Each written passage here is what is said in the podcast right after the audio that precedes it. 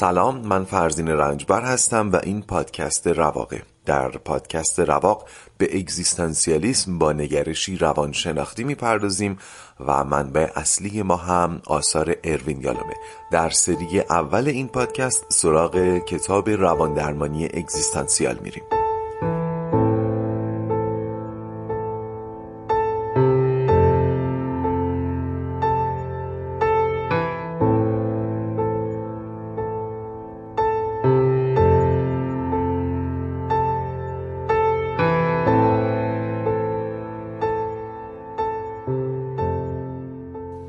خوش اومدین به اپیزود سوم از فصل اول پادکست رواق. در اپیزود قبلی راجع به پویه های اصلی در روانکاوی اگزیستانسیال حرف زدیم اونا رو معرفی کردیم. مرگ آزادی تنهایی و پوچی. در روانکاوی اگزیستانسیال هم مثل نگرش فرویدی اینطور فرض میشه که هر کدوم از پویه های درونی یا اون انرژی ها و اون هیجانات متضاد درونی که در اگزیستانسیالیسم بهش دلواپسی های قایی میگیم منجر به اضطراب درونی مخفی میشه و آدمی رو در ساحت ناخداگاه مجبور می‌کنه که یک سازوکار دفاعی برای خودش انتخاب بکنه. متوجه شدین؟ یعنی ترس مثلا از مرگ در من منجر به یک اضطرابی میشه عمدتا در ساحت ناخداگاه و من مجبور میشم یک سازوکار دفاعی برای خودم انتخاب بکنم. اینا همه در ناخودآگاهه. حالا گاهی این سازوکارهای دفاعی تا حدی خوب جواب میدن و اثر سوء کمی دارن گاهی هم خیلی نمره بالایی نمی‌گیرن و نهایتا منجر به آسیب روانی میشن. یه تفاوت دیگه روانکاوی اگزیستانسیال با دیدگاه قبلی داره و اون اینه که در روانکاوی فرودی و نئوفرودی مهمترین اتفاقات در گذشته افتادن و مهمترین و اولین تقریبا متناظر در نظر گرفته میشن. یعنی مهمترین همون اولینه. مثلا نخستین فجایع روانی و جنسی رو مهمترین می‌دونن. این یه جوری تفاوت در تعریف عمق. یعنی فروید معتقد بوده برای دستیابی به عمق بیشتر باید گذشته دورتر رو واکاوی کرد. ولی در اگزیستانسیالیسم شدن فرد اهمیت ثانویه داره. بودن و هستن فرده که اهمیت اساسی رو به خودش اختصاص میده. پس یه روانکاو اگزیستانسیال دنبال اینه که بفهمه هر نمود بیرونی از یک رنجش روانی ریشه در کدوم یکی از ترس های وجودی داره و تلاش نمی‌کنه اون رو لزوما به یه تجربه فجیع یا تاثیرگذار در دوران کودکی ربط بده. امیدوارم واضح بوده باشه. یالوم روان نجندی یا همون مشکلات روانی رو به بیماری سرماخوردگی تشبیه می‌کنه. شاید خیلیاتون بدونید ویروس سرماخوردگی همیشه در بدن ما هست سکنا دارن. در بخشای از بینی و سینوس های ما خونه کردن. ولی ما همیشه که احساس سرماخوردگی نمی کنیم ما زمانی احساس سرماخوردگی می کنیم که اون ساز و کار دفاعی بدن ما تحت شرایطی مختل بشه. اون وقت ویروس ها مجال حمله پیدا می‌کنن اینم بگم روان نجندی یه طیفه. از رقیق رقیق تا قلیز قلیز. احتمالا همه ما به درصد خیلی پایینی از مشکلات روانی دوچار هستیم. غمگین بودن همین حس فراوون و همهگیر خودش یک روان نجندیه شوپنهاور معتقده اگر شما سلامت جسمی کامل دارید ولی شاد نیستید مشکل روانی دارید. این طیف از یه احساس اندوه خفیف و مزمن می‌تونه وجود داشته باشه تا درجات جدیتر مثل مثلا انگیزه خودکشی استراب دائمی و خیلی هیجانهای منفی دیگه همینگیر ریشه عمیق روانی دارن و ما در این پادکست دنبال فهم این معنا و کشف ریشه هاش هستیم. خب من دارم سعی می‌کنم کتاب رو کاملا وفادارانه پیش برم با کتاب جلو برم. ولی تقریبا یه 20 صفحه باید جا بندازم. چون به شرح جایگاه و تاریخ روانکاوی اگزیستانسیال و ربطش با شیوه انسانگرایانه و ایناست و کاملا مناسب مقدمه کتابه و به معنای مورد نظر ما ربطی چندانی نداره. فقط بگم که ارمیالوم در مقدمه به کیرکیگور به عنوان پایگزار فلسفه اگزیستانسیالیسم و همچنین رولومی همکارش و به نوعی استاد خودش ادای احترام می‌کنه. از چند فیلسوف دیگه هم نام می‌بره و یاد می‌کنه و از نویسندگانی مثل داستایوفسکی، کامو، سارت هم یاد می‌کنه که آثاری متأثر از نگرش اگزیستانسیال داشتن.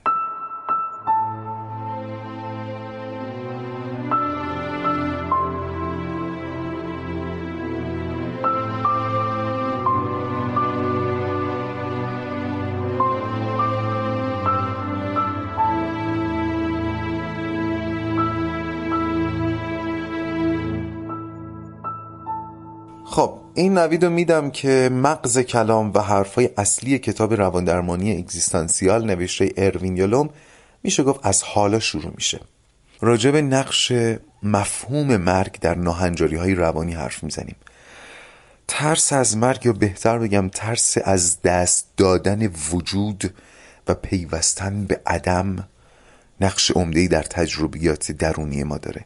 مدام زیر پوست ناخداگاهمون در حرکته و حضوری آشفته در حاشیه خداگاهمون داره. یه سخن قصار از یک روانشناس قدیمی هست که میگه جایی رو که نمیخاره نخارون. پرداختن به موضوع ترس از مرگ شاید از جنس همین خاروندن به نظر بیاد و غیر ضروری. اگه همه مردم سازوکار شخصی و درونی خودشون رو برای دفاع در مقابل این ترس دارن و در بیشتر موارد هم همونطور که گفتیم نسبتا داره خوب کار می‌کنه چرا باید سکون این آب رو به هم ریخت؟ اگه هدف ما در زندگی آرامشه و به ظاهر آرامش قابل قبولی داریم چرا باید این آرامش امید یا باورها رو دستخوش آگاهی هایی کنیم که ممکنه همه اون آرامش و امید و باورها رو تحت تاثیر قرار بده؟ اما اروین یالو معتقد پایه این فرض غلطه. پایه این فرض چی بود؟ اینکه همه چی خوبه دیگه. نمیخاره. جای مرگ نمیخاره. اگر نمیخاره چرا بخارونیم؟ یالو میگه این پیشورز غلطه. مرگ نقطه در مغز که همیشه میخاره و بخش زیادی از راهی که در زندگی اومدیم و گونه ای که زیسته ایم متأثر از نحوه خاروندن مرگ بوده. اگه بتونیم خیلی خوب مفهوم این کتاب رو بفهمیم این خاروندن یا علاج عاجل و فوری رو از ناخداگاه به خداگاه آوردیم. و لاغر اینطور تسلط بیشتری روش داریم. پس چی شد. ما در ناخداگاهمون مدام در حال خاروندن نقطه مرگ هستیم. تلاش می‌کنیم این خاروندن رو به خداگاه بیاریم تا روش تسلط بیشتری داشته باشیم.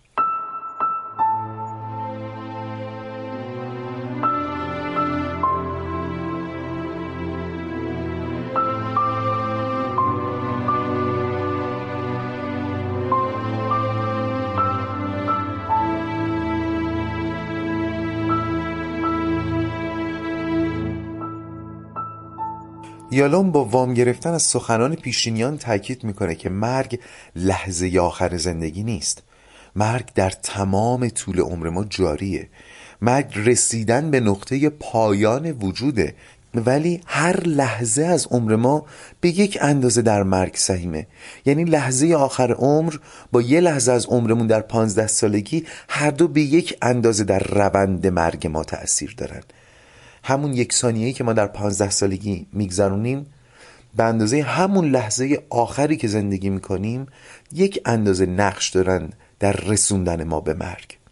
رواقیون که اسم این پادکست هم با تأثیر از این نهله فلسفی گرفته شده مرگ رو مهمترین واقعه زندگی می‌دونستند و معتقد بودن همه چیز در تمام مدت وجود در حال حرکت به سوی مرگه. و ما برای اصیل زیستن من چقدر از این ترکیب اصیل زیستن خوشم میاد. ما برای اصیل زیستن باید با آگاهی از مرگ زندگی کنیم. چند جمله بالایی که می‌گفتم منو یاد اون بیت حضرت حافظ میندازه که میگه هر که آمد به جهان نقش خرابی دارد در خرابات بگویید که هوشیار کجاست. یعنی هر کس پا به این دنیا می‌ذاره در ناسیش در پیشانیش رو به نابودی رفتن ثبت شده. بعد هم دنیا رو به خرابات تشبیه می‌کنه که همه در مستی و خماری از این حقیقت قافلن یادتونه تو اپیزود اول گفتم سهراب سپهری اگزیستانسیال فکر می‌کرده؟ به جرأت می‌تونم بگم حافظ هم یک اگزیستانسیالیست تمام ایار بوده. باری یالام از چند اندیشمند دیگه هم نقل قولهایی میاره. مثلا سیسرو میگه اصلا فلسفه پردازی بشر از ابتدا راهی بوده برای آماده شدن برای مرگ. آگوستین قدیس هم میگه تنها در رویارویی با مرگ است که خود انسان متولد می‌شود. ببینید چه اشارات ظریف و در عین حال دشواری برای فهم ارتباط مرگ و زندگی دارن از یک فیلسوف دیگه نقل می‌کنه فقط کسی از طعم واقعی زندگی لذت می‌برد که آماده دست کشیدن از آن باشد آماده دست کشیدن از زندگی.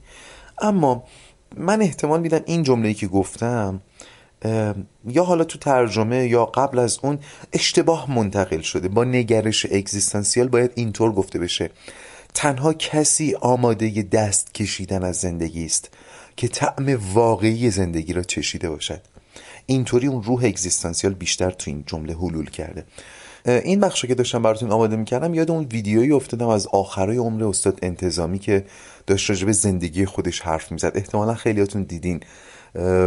روی تخت بیمارستان داره از زندگیش حرف می‌زنه در حالی که طبعا می‌دونسته که با مرگ فاصله ای نداره. من هر کاری کردم خوب کردم. یعنی مثلا پنیلو دو تا فیلم بازی کردم. خوب کردم. همشون رو دوست دارم. می‌دونم که دو تا فیلم های درجه اول تهران میشه. کار خیلی کردم خوب کردم. همیشه یه کاری نکردم که بعد تشمیم بشم بگم وای کاش این کار نمی کردم من هر کاری کردم خوب کردم. خوب کردم خوب کردم. در هر رشته ای خدمت به مردم کمک به دوستام. و من خوشحالم. که این عمر طولانی هم که به من داده تشکر می‌کنم سپاس داری می‌کنم. و حالا یه خودم ازش تقاضا می‌کنم که زودتر من بره ببره. زودتر.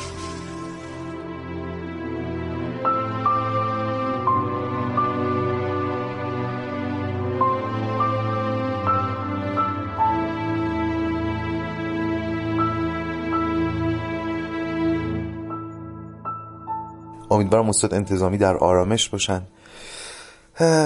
داشتم از نقل قولهای اروین از اندیشمندان و فیلسوفهای قدیم می‌گفتم. لابلای این سخنان بزرگان که راجع مرگ گفتم یه حدیث هم به ذهن خودم می‌رسه که از بچگی برام خیلی عجیب بود. قبلش بگم ممکنه گاهی من یه حرفی بزنم که برخی تصور کنم من آدم مذهبی هستم. گاهی هم ممکنه چیزی بگم که یه آدم مذهبی فکر کنه من بیدین هستم. لطفا ذهنتون از این قضاوت خالی کنید. قرار نیست اصلا جهانبینی خود من در این پادکست مطرح بشه. من تمام تلاشمو می‌کنم. خیلی خارج از کتاب چیزی نگم. اما خیلی خشک صحبت کردن رو هم نمیپسندم. پس اجازه بدید بگم من مسئول برداشت دیگران از حرفام نیستم. اما اون حدیث چی بود؟ پیامبر اسلام یه حدیث داره که میگه موتو قبل ان تموتو. یعنی بمیرید قبل از آن که مرده شوید. خیلی تفسیر این حدیث رو به واسطه وجود یه حدیث مشابه اشتباه انجام میدن.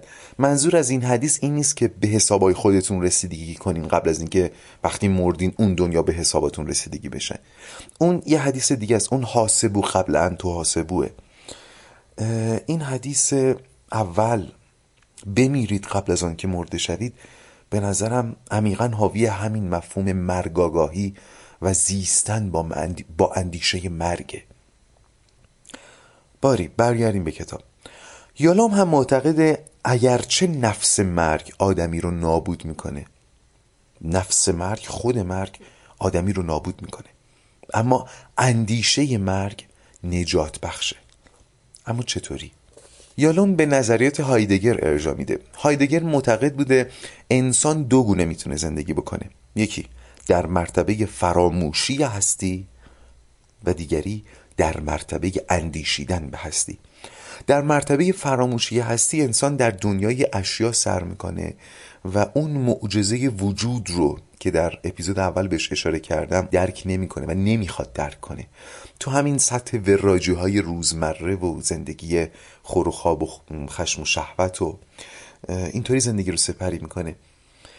زندگی که احتمالا شما که دارین این پادکست رو گوش میدین خیلی نمیپسندین ولی دور زیاد می‌بینید.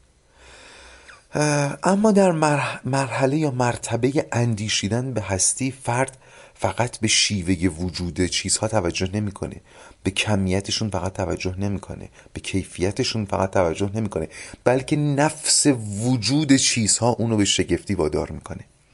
یه آگاهی دائمی از هستی. اعتبار قائل شدن برای خود وجود و البته وجود خود انسان خود اون فرد. فردی که برای وجود خودش حد اعلای اعتبار رو قائله معلومه که احساس مسئولیت می‌کنه. معلومه که آزادی رو درک می‌کنه. یادم وقتی اولین بار این مفهوم ارزش قائل شدن برای نفس وجود رو باش آشنا شدم داشتم از اون دوست روانکاوم ناامید می شدم چون داشت بهم می‌گفت تا همین درختها رو که نگاه می‌کنی تعجب نمی‌کنی از اینکه وجود دارن؟ خب قاعدتا من تعجب نمی کردم نه. اینم بگم این دو تعبیر اعتبار و اصالت اصیل اینا خیلی پر بس آمده تو این پادکست. باید یه درک متقابل و یکسانی از این داشته باشیم. هم من هم شما. اعتبار و اصیل بودن. برگردیم به هایدگر. هایدگر معتقد بود رسیدن به مرحله اندیشیدن به هستی با تفکر ساده و خودخواسته تقریبا غیر ممکنه بلکه تجربه های اصیل و ناب می‌تونه انسان رو یه جوری تکون بده که از مرتبه فراموشی هستی به اندیشیدن به هستی پرت بشه. یکی از مهمترین تجربه های اصیل و ناب که می‌تونه آدم رو به ساحت هستی اندیشی پرت کنه مواجهه با مرگه که تو اپیزود قبل به دو نوعش اشاره کردم دیگه. یعنی یا لمس مرگ از نزدیک مثل اون قضیه کوفت تبریزی ها یا جان به در بردن از یک مرگ حتمی مثل کسایی که از سرطان نجات پیدا کردن. پس چی شد؟ هایدگر میگه که رسیدن به مرتبه هستی اندیشی کار ساده ای نیست. ولی یک سری اتفاقات که به تعبیر یه, فلس... یه فیلسوف دیگه بهش میگن اتفاقات و رویدادهای سرحدی. یعنی شما رو تا یک سرحدی می‌بره. یک سری اتفاقات اینطوری مثل مواجهه با مرگ می‌تونه شما رو پرت کنه تو ساحت هستی اندیشی. و اون وقتی که زندگی یه معنای دیگه پیدا می‌کنه. و ما دنبال اینیم که به اون معنای برسیم. خب بذارید این اپیزود رو اینجا به پایان ببرم. الان که می‌خوام اپیزود سوم رو آپلود کنم تازه می‌خوام کانال رو در توییتر و اینستاگرام تبلیغ کنم. خواهش می‌کنم اگه براتون جذاب بوده تا اینجا منو در معرفی پادکستم یاری کنید. حتما کسانی رو می‌شناسید که پادکست گوش میدن. ازتون می‌خوام پادکست رواق رو بهشون معرفی کنید. این پایان اپیزود سوم از پادکست رواق بود. و حالا بدرود.